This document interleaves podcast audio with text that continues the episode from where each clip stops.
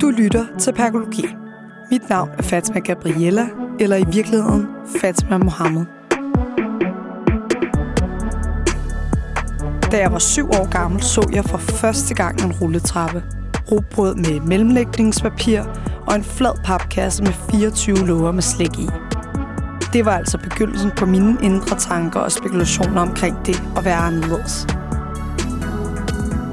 Perkologi er et rum, jeg ønskede eksisterede, da jeg som flytning kom til Danmark fra Irak.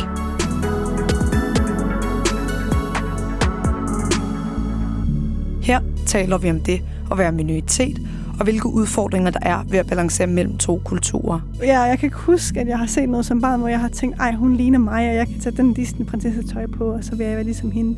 Samtalen kommer fra hjertet, og ikke to historier er ens. Altså, hvorfor er det ikke en naturlighed, at vi også bliver inviteret rundt om øh, forhandlingsbordet? Jeg håber, at vi igennem vores oplevelser kan finde styrke i vores forskellighed. Vi mangler bare sådan en, en, en, en bredere afspejling af, hvad du siger at være indvandrer.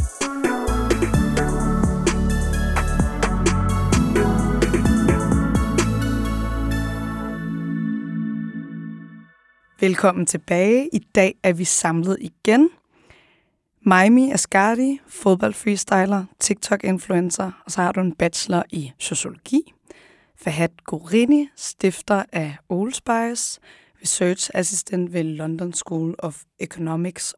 Og sidst men ikke mindst, Nadine Aisha, forperson for Mino Danmark, klummeskribent hos Information og læser statskundskab på Københavns Universitet.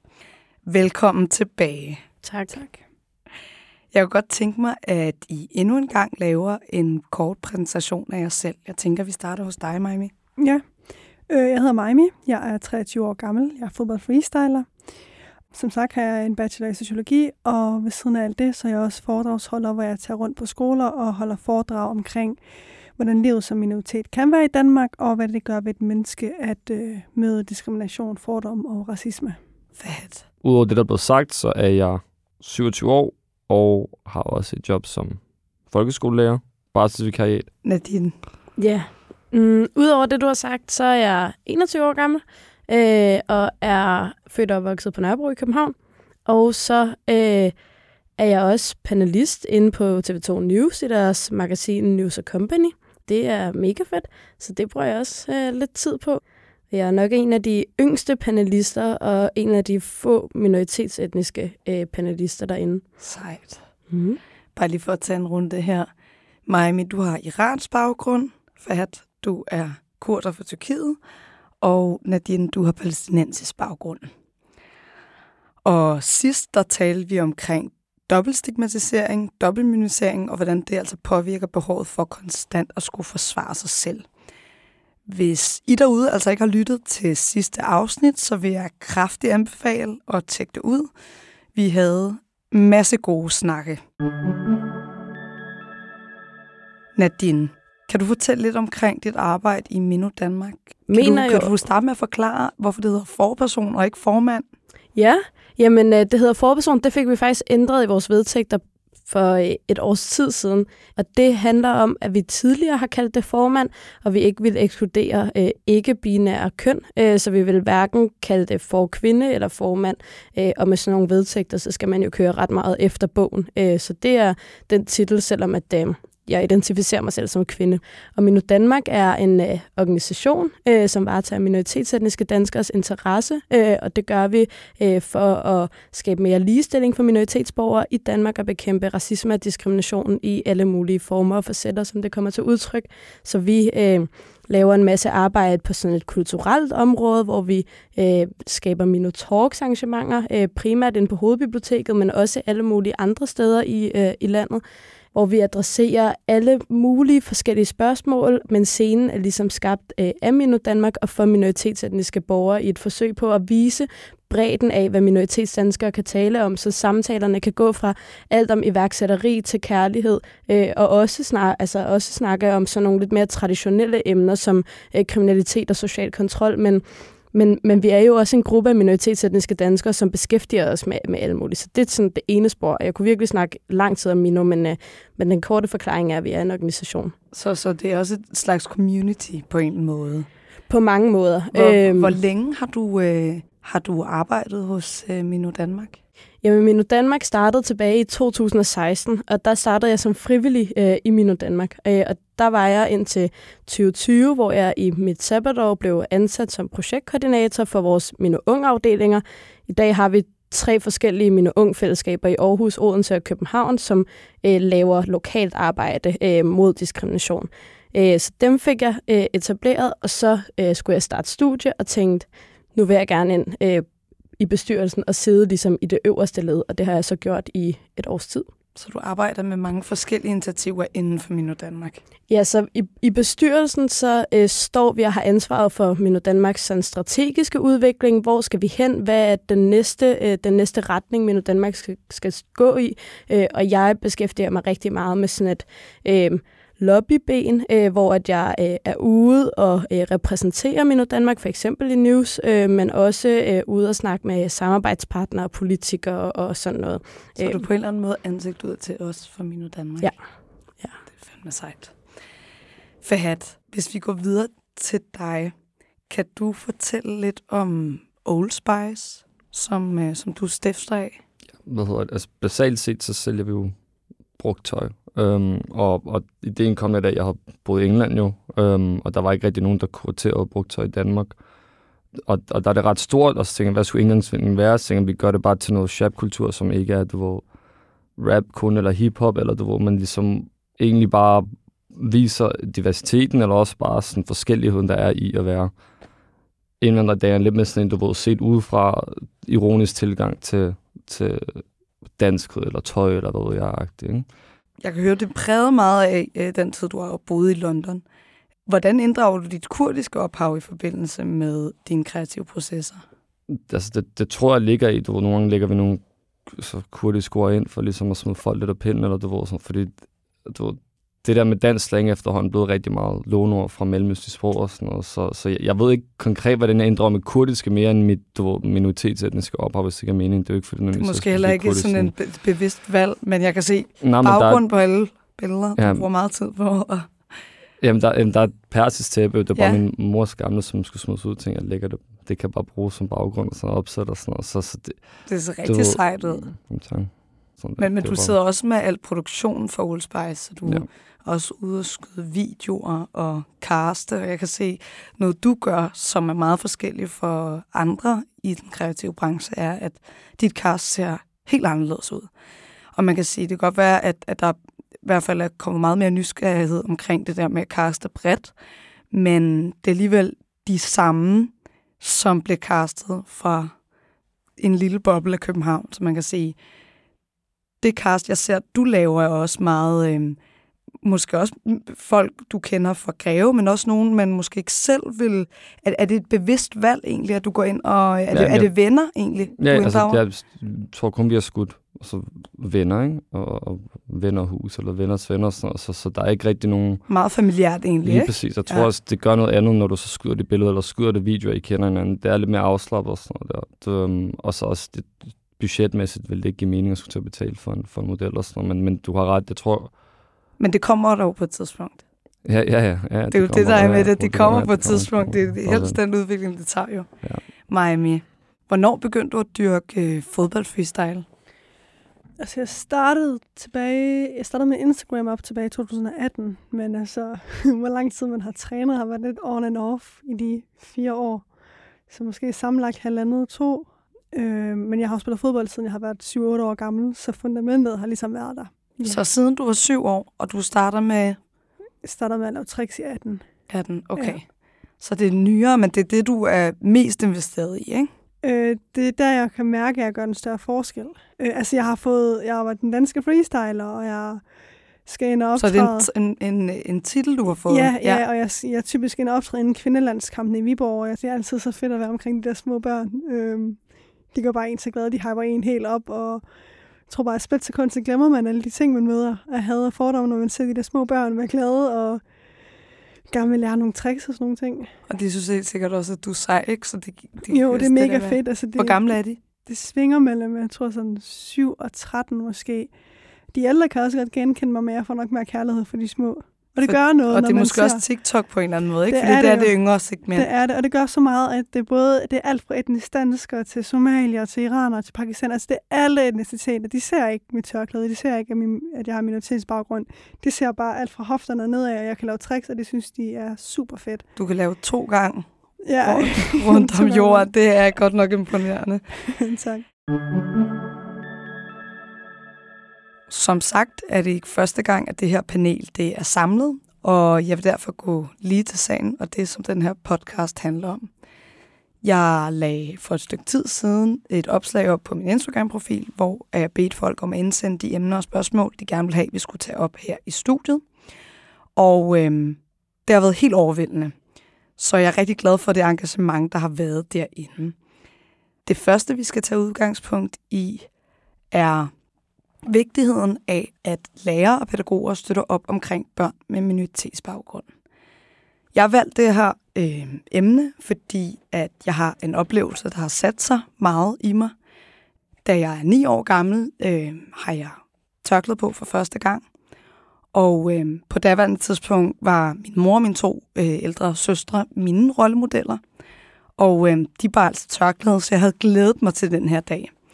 Jeg kommer i klasselokalet, og min klasselærer stiller sig op foran alle børnene og siger, at, øh, at det altså ikke er noget, der passer ind.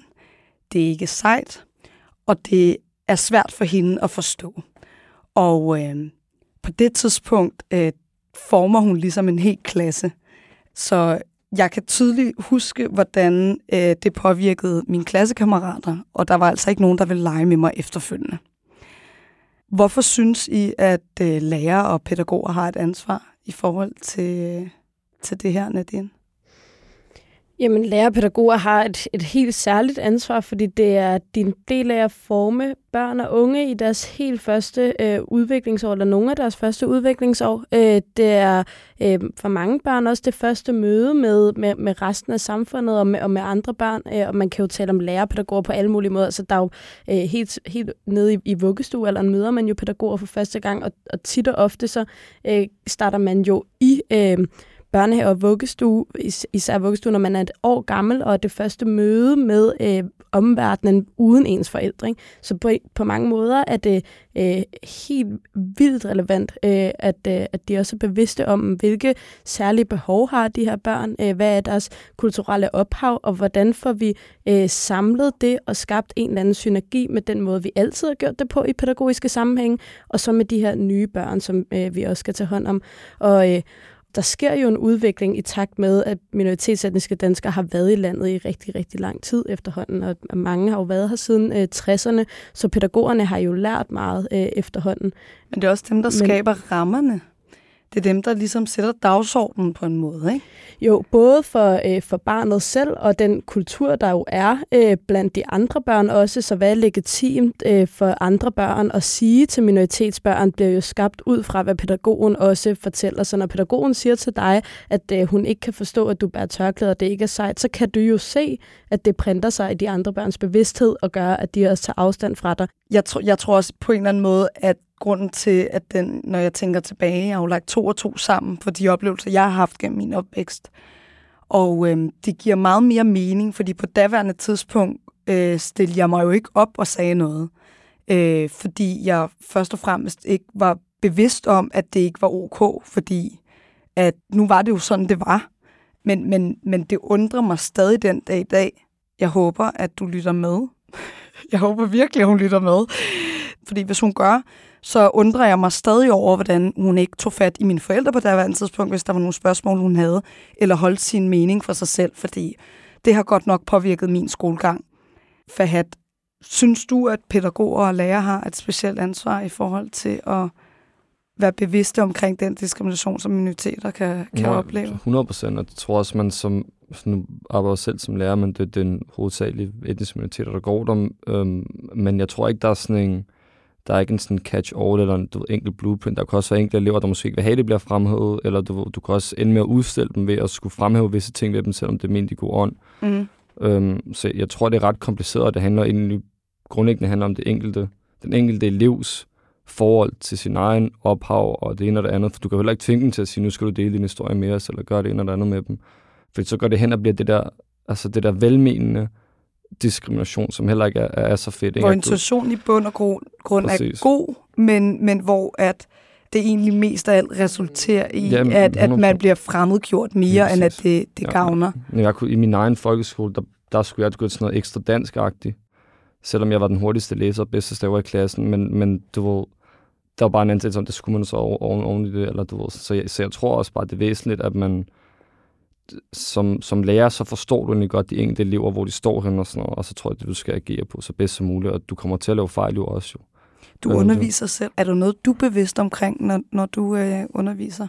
Altså ved, ved elever, jeg slår Ja. ned, hvis der bliver brugt særlige udtryk eller sprog, og du, altså, det, det gælder jo både, hvis det er homofobisk eller racistisk eller noget andet, at der bliver slået ned. Miami, hvad kan lærere og pædagoger gøre for at støtte op omkring børn med minoritetsbaggrund? Det er jo rigtig vigtigt, at de ikke forskelsbehandler, så børn ikke får den samme oplevelse, som du har fået. Altså, menneskets sekundære socialisering finder sted i de her offentlige institutioner, så det er ikke kun, at de lærer, de faktisk med til at opdrage barnet, og med til at bygge op på, hvordan barnet ser sig selv, og den selvværdige kommer til at i fremtiden. Og til tider, så fylder skolen og efterskole mere, end hvad forældrene gør, fordi så er du i skole fra 8 til, er der nu 14-15 efter, da du 2-3 timer i SFO'en. Øhm, så Så udover, det fylder jo ret det meget fylder sådan jo en dag. ikke? totalt meget ja. i dag, end de gjorde for 100 år siden.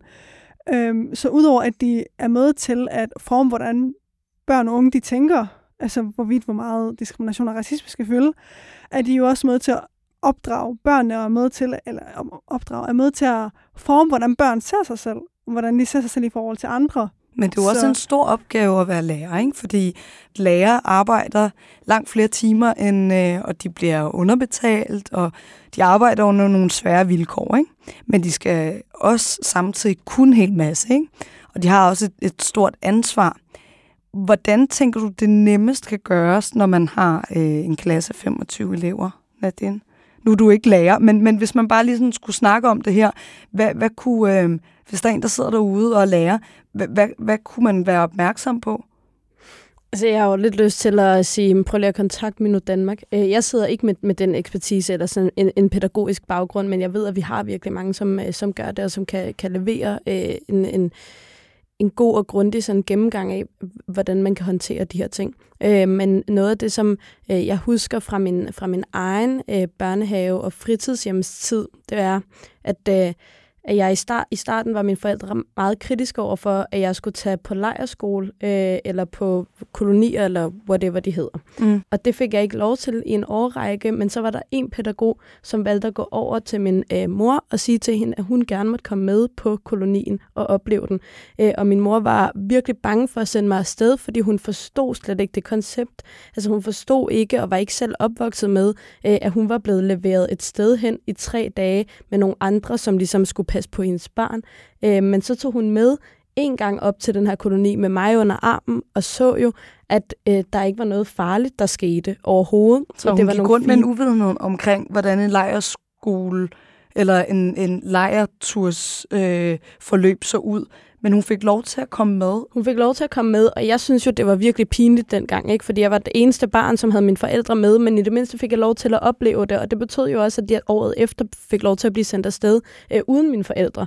Øh, så der er, jo, der er jo noget med, at den her pædagog valgte at tage aktiv stilling til, at jeg havde et andet ophav, og mine forældre kom fra nogle andre øh, kår og rammer, havde en anden øh, virkelighedsoplevelse, og at man så øh, inviterer ind, i stedet for at skubbe væk. Øh, fordi at, øh, så, så sagde de så til hende, prøv at komme med, prøv lige at se, hvordan øh, badeforholdene er herovre, se hvilken mad vi serverer herovre, se hvordan dit barn øh, sover. Øh, og det er jo en, en bekymring, som kan være hos rigtig, rigtig mange forældre, og det er jo øh, en del af det at være, at være barn i Danmark, og også øh, en ret, et ret vigtigt element af at øh, ikke at føle sig lukket uden for fællesskabet i en børnehave eller en fritidshjemskonstellation. På en eller anden måde tog hun din mor i hånden og sagde, nu inviterer jeg dig ind her. Du får lov til at se og danne dig dit eget billede af, hvordan det her det er. Og det handler jo også om, at, at din mor ikke har vidst, hvordan det har været førhen. Mm. Men, men aktivt måske gå ind i det enkelte sted og sige, okay, jeg ved i hvert fald, der er flere, der har haft udfordringer med at blive sendt på lejerskole, særligt når man er pige.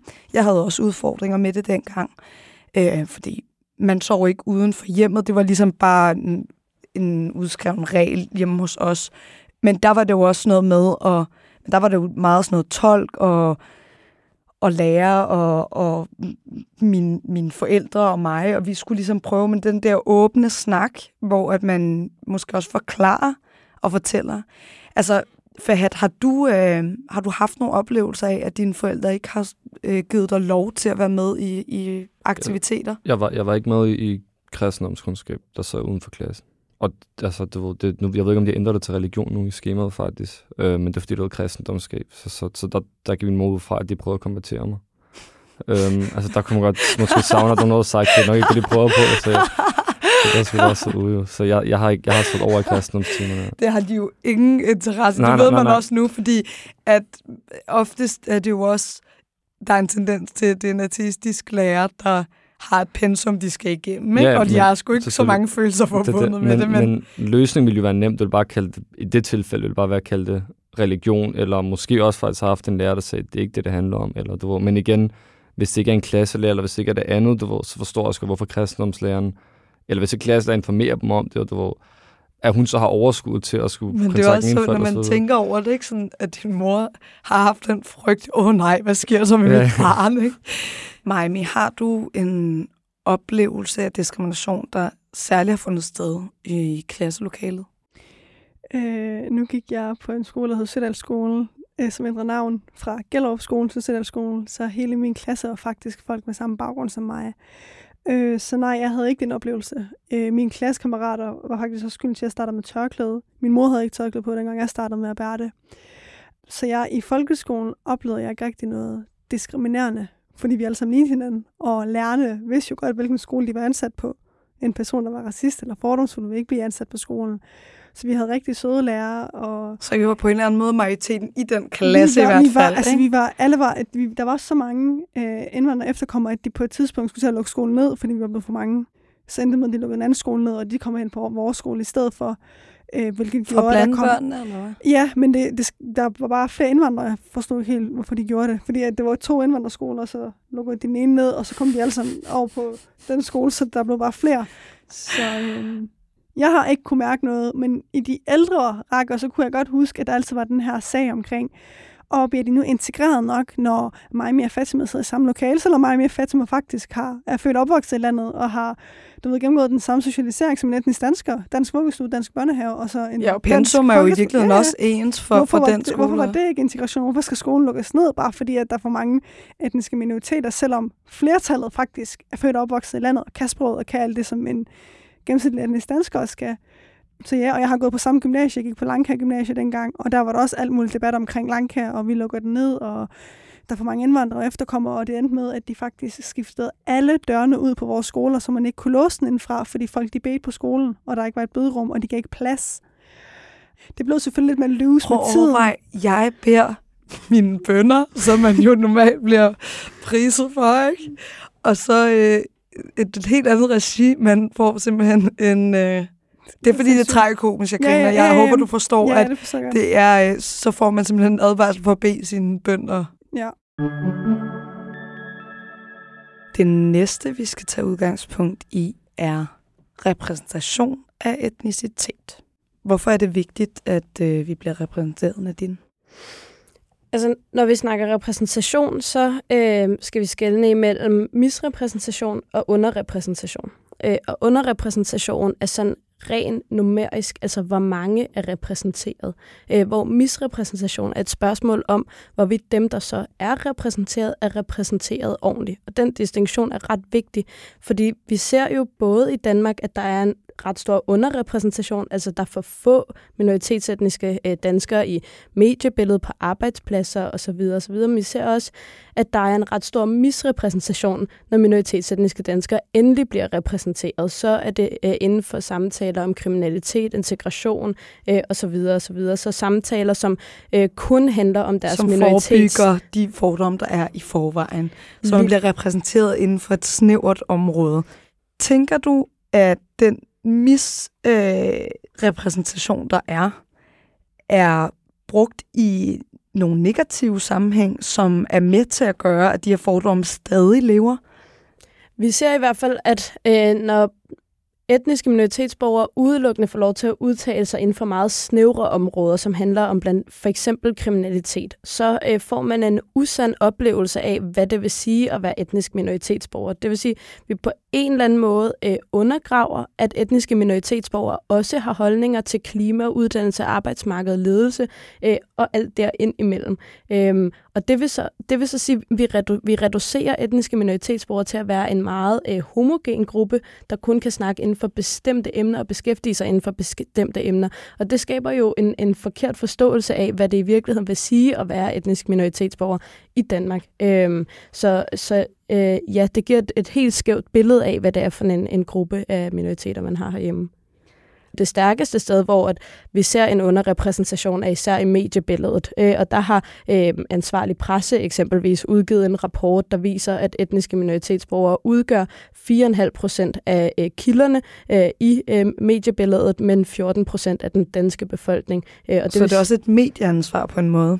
Det er nemlig det, det er et rigtig stort medieansvar, og når jeg er ude og snakke med journalister, så øh, oplever jeg, at der er rigtig mange, som gerne vil skabe den fornødne repræsentation, altså skabe, øh, få flere ind og få flere ind til at snakke om øh, emner, der breder sig ud over øh, minoritetsrelaterede emner, men øh, der er ret få, som også øh, gider at bruge de ekstra ressourcer på øh, faktisk at få skabt den her øh, repræsentation.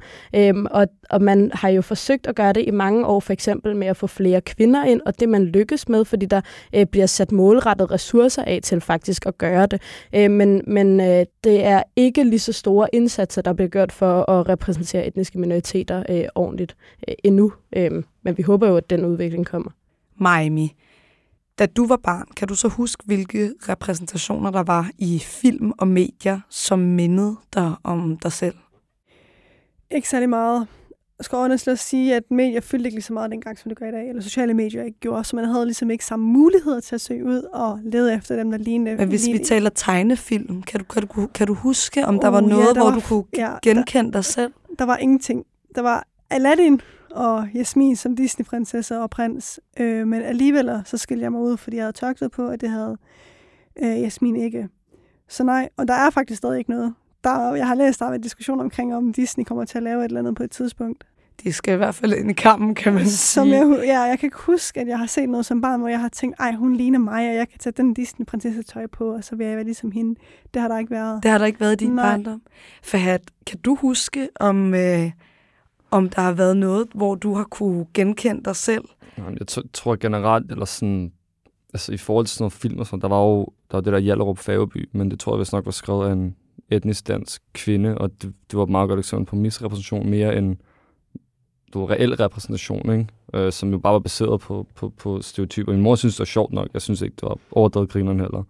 Det det første, jeg føler, hvor Men der var var... også lidt racisme ind i... Ja, ja, men, men, altså, Hjallerup Fageby var jo også... Men det var, det var bare, det var bare det var sådan en meget dårlig, du var repræsentation af, hvad du siger, hvad indvandrer. Du kan godt til, at en dansker, der har skrevet det. Det, det, det, det, det, som det, der er, er pointen, ikke? Og jeg tror, og hvad gør du galt, når, når det er en etnisk dansker, der, det er ikke, der skal der lave noget galt, men som skulle bare have lavet mere research, eller måske ja. haft nogle, nogle chaps med som konsulent, eller et eller andet for at se, om det er troværdigt. Så, så det er jo ikke fordi, at... Ja, bare fordi, fordi man har et ansvar for at, at, mm. at research på forhånd, hvis det ikke er en... Øh... Ja, og, og det, jeg tror egentlig også, at kigger på sådan noget som musik, eller sådan noget hiphop. Du, hiphop er jo udsprunget som en minoritets du, udtryksform. Og i Danmark ja. op til sådan noget 10'erne var der jo ikke der var der Marwan nærmest, og så var der enkelt folk på YouTube, men der var jo ikke nogen, der kunne leve af det. Nu er det som at rap og hiphop, at de kommer ind, men det er også en særlig måde, indvandrere kan få lov at sparke igennem noget stort set, hvis de skal være rapper. Men, men vi, mangler, vi mangler bare sådan en, en, en, en bredere afspejling af, hvad du siger at være indvandrer. Hvordan kan vi få øh, mere færre fordeling af kilder og samarbejdspartnere, så vi ikke bare snakker om, at folk ved, man gør noget ved det, Nadine? Altså det, der jo er interessant i forhold til sådan film og serier og medier og sådan noget, det er øh, lige i forhold til etniske minoritetsmænd, så ser man jo rigtig ofte, at de bliver portrætteret altid som den bandekriminelle, øh, eller som øh, den øh, ballademageren i klasselokalet. Og spørgsmålet er jo, hvordan kan det være, at vi i Danmark med så mange uddannede øh, minoritetsetniske danskere ikke formår at repræsentere en etnisk minoritetsmand som den dygtige advokat eller familiefar. Helt øh, typisk øh, helt typiske roller, som er meget hverdagsagtige, og som en til en vil være med til at medvirke til, at man også får en forståelse af, at det at bære fuldskæg øh, ikke øh, har konnotationer, negative konnotationer til også at være bandekriminel, øh, men også kan være en del af for eksempel at være øh, advokat eller læge. Jeg tænker i hvert fald, hvis vi sådan tager repræsentation i dag kontra øh, da vi var børn og yngre, synes I så, at vi er på rette vej, Nadine, hvis vi starter hos dig? Altså, jeg ser i hvert fald flere og flere etniske minoritetsborgere øh, gribe røret selv og definere det selv. Og det er virkelig noget af det, som jeg er allerstoltest over. Det er, at der er rigtig mange, som, som etablerer de her indsatser. Det kunne være øh, Hav og Kamal, øh, det kunne være Afshin Fedusi, som også er skuespiller, øh, det kunne være øh, Siva, som er kunstner. Altså, det er øh, egenproduceret, det kommer helt ud fra sådan egne mavefornemmelser, egne oplevelser. Øh, og der kan jeg se, det er i gang med at rykke på noget. Øh, og, det, og der ligger der jo også noget ret interessant. Ikke? Altså, fordi hvorfor skal etniske minoritetsborgere starte helt fra scratch og etablere sådan en iværksætter øh, skabt øh, fremtid for at kunne blive repræsenteret ordentligt? Altså, hvorfor er det ikke en naturlighed, at vi også bliver inviteret rundt om øh, forhandlingsbordet, når det er, at øh, det er nogle andre end os selv, der arrangerer det? Øhm, men, men det er jo det første skridt, fordi der er også noget i, at vi øh, bliver nødt til altså at insistere på at blive, altså at gøre os selv opmærksomme på øh, hinanden og os selv og gribe talerøret, når andre ikke leverer det til os. Men, det der med at tage initiativ, fordi det, der er fællesnævner for, for mange iværksættere, men også kreative mennesker, som jeg kender med anden etnisk baggrund, er, at de har nogle helt andre inputs. De har blod på tanden, de har en viljestyrke, som ikke kan sammenlignes det er hårdt arbejde, og man løber altså også stærkere, end hvis man havde etnisk dansk øh, baggrund. Så, så der er jo en eller anden tendens i, at, at nogle af de, de mennesker, du også nævner, også er nogen, der ligesom selv har øh, rækket ud, og selv ligesom har, øh, har været ansvarlig for at bygge den karriere, de har i dag. Ikke? Fahad, synes du, vi er på vej hen et sted, hvor at, at, er der lys for enden af tunnelen? Jeg synes, det er væsentligt både en, en, en altså i nullerne, og nu var kun op til fem år i 90'erne og sådan noget, så jeg synes også, der begynder at være mere plads til det, men jeg der er stadig en, altså en, og det det mener jeg i forhold til eksempelvis du, komikere, eller du, der, der er stadig lidt en kultur, hvor at du må ikke stikke for meget ud, eller du må ikke være for, du må ikke være for flabet på en eller anden måde, for, for, for majoritetskulturen i hvert fald. Um, Janteloven også. Ja, lidt på en eller anden måde. Ikke? Øh, du, du skal i hvert fald være spiselig. Og mange af os er jo også lidt bange for at tage pis på os selv, fordi vi selv er bange for, at det bidrager til at, sådan, at levere en, en, et racistisk argument til en anden. Altså hvis det er, at, at jeg joker med, øh, et eller andet med at blive slået. Det er jeg så heller ikke. Men, men øh, som, som givet eksempel, så er man bange for, at ens majoritetsvenner tænker, okay, vi må gerne joke med dig og din kultur. Du har også ret. Der er jo ikke noget galt i, at, at, at der er sådan nogle, men det er også bare, altså, så er det, hvem der kommer igennem nullåret. Det, det er jo mere det, hvem der kan få lov at blive etableret, og hvem der kan få lov. Det er jo det, er jo det, det handler om, for der skal jo egentlig være plads til, at, at man kan sige de ting, og der er diversitet på den måde, men men, men der, hvor det bliver farligt, og det er jo også næsten umuligt ikke at gøre, der, hvor det bliver farligt, det er jo at tale på vegne af en hel minoritetsgruppe, fordi det er jo det, der er med det. Men jeg må også bare sige, at vi tillægger også ret ofte øh, minoritetsborgere en, et ekstra ansvar ja, for alle mulige rigtigt. forskellige mm. strukturelle ja. øh, fænomener, som vi ikke tillægger majoritetsborgere. Og nogle gange er det altså også okay bare at repræsentere sig selv, fordi i det sekund, vi som minoritetsborgere går ud og siger, at alle andre enkelte minoritetsborgere er repræsentanter for hele minoritetskulturen, så hopper vi med på en præmis om, at man som minoritetsborger... Hele skal slå altid, ned på hinanden også, på en eller anden måde. Præcis, ja. og reducere os til enkelte oplevelser, øh, eller faktisk sådan enkelte øh, virkelighed. Øh, og der og der bliver vi bare nødt til at tænke i, at, at der må gerne være en bredde enig i det, du siger med, at, at det er lidt unfair. Ja, men at din siger i forhold til, at man ikke skal repræsentere en hel gruppe, men jeg føler bare ikke, at vi er nået til det punkt endnu, øh, i hele verden generelt, ikke kun Danmark, at når du som minoritet i et land handler på en måde, så generaliserer det. Du kan se det i forhold til kriminalitet. Så snart en dreng med minoritetsbaggrund laver noget dumt, så generaliserer det ud, og det er unfair. Men du bliver bare nødt til at, at tænke en ekstra gang om, inden du handler. Og øh, igen, Fordi du gør det på vegne af en hel... Alle, om okay. du vil have det eller ej, så gør du det. Altså, vi, vi er bare ikke noget længere i samfundet. Vi skal til at afrunde, og her til sidst kunne jeg godt tænke mig at stille jer et konkret spørgsmål, og det er et spørgsmål, som går igen i alle afsnit, så I har jo hørt det før. Men jeg kunne godt tænke mig at høre, om det her er nogle temaer og emner, I kunne forestille jer at tale med jeres forældre om, vi har talt omkring øh, inkluderende pædagoger, og lærere, Og så har vi talt omkring øh, repræsentation af etnicitet. Maja, hvis vi starter hos dig, er det nogle ting, du kunne tale med dine forældre om? Øh, ja, helt klart. Som jeg også sagde i forrige afsnit, så snakker jeg generelt rigtig meget med min mor omkring, hvad jeg laver. Øh, og en af de ting, jeg laver, er netop at være rollemodel, og hvad det man hvad måde til at repræsentere det med folkegrupper, jeg føler under, er underrepræsenteret. Øh, så ja. Fahad, tænker du, at det her er nogle temaer og emner, du kunne forestille dig at vende med dine forældre?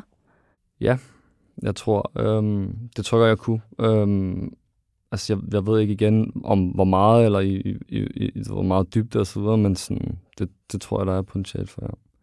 Særligt det første. Jeg ved ikke med repræsentation på den måde, om... Ved dine forældre, at, øh, at minoriteter, det, det ved de jo? Ja, ja, selvfølgelig. Men hvad er det min noget? Min gymnasieuddannet, så han er jo det var, altså, begge to meget intelligente mennesker, men, men jeg tror ret ofte, så snakker vi mere om hjem, altså Tyrkiet eller Kurdistan og så videre. Det tror jeg mere er vores fokus, når vi snakker politik. Øh, I hvert fald mit fokus med mine forældre, når jeg snakker med dem.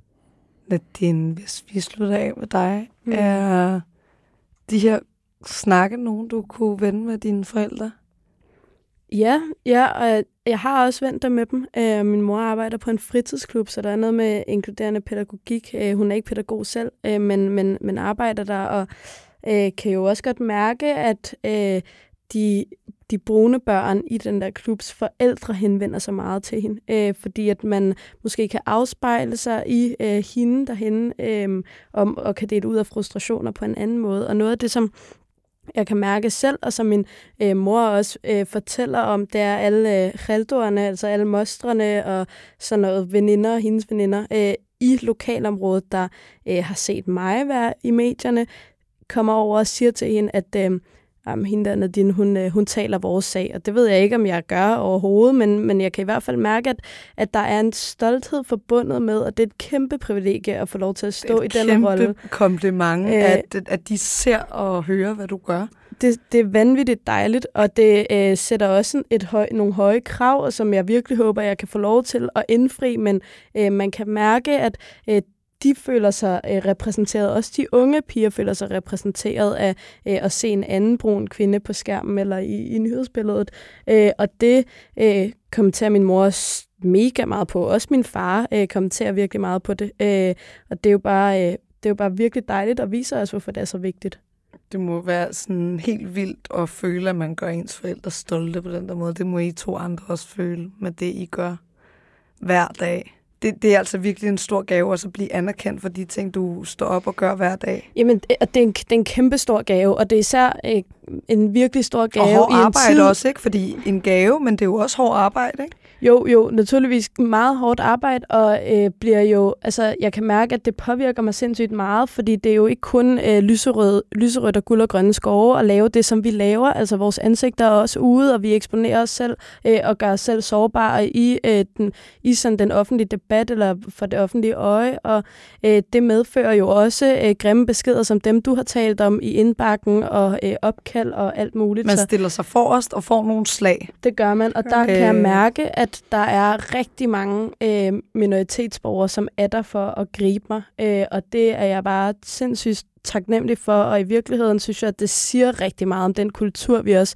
øh, kommer fra. Vi er alle sammen opvokset med en bevidsthed om, at det er fællesskabet, det er kollektivet, vi Der er noget solidaritet. Ja, det er der, øh, det er der, og det øh, skal vi bare blive ved med at dyrke øh, internt og med hinanden. Jeg er så glad for, at øh, i har været med mig i studiet i dag. Jeg føler virkelig, at vi har haft nogle... Øh, jeg ved, at vi har haft nogle vilde samtaler. Maimi, Asgardi, Fahad, Gurini, Nadine, Aisha, tusind tak for at være med mig i dag. Selv tak.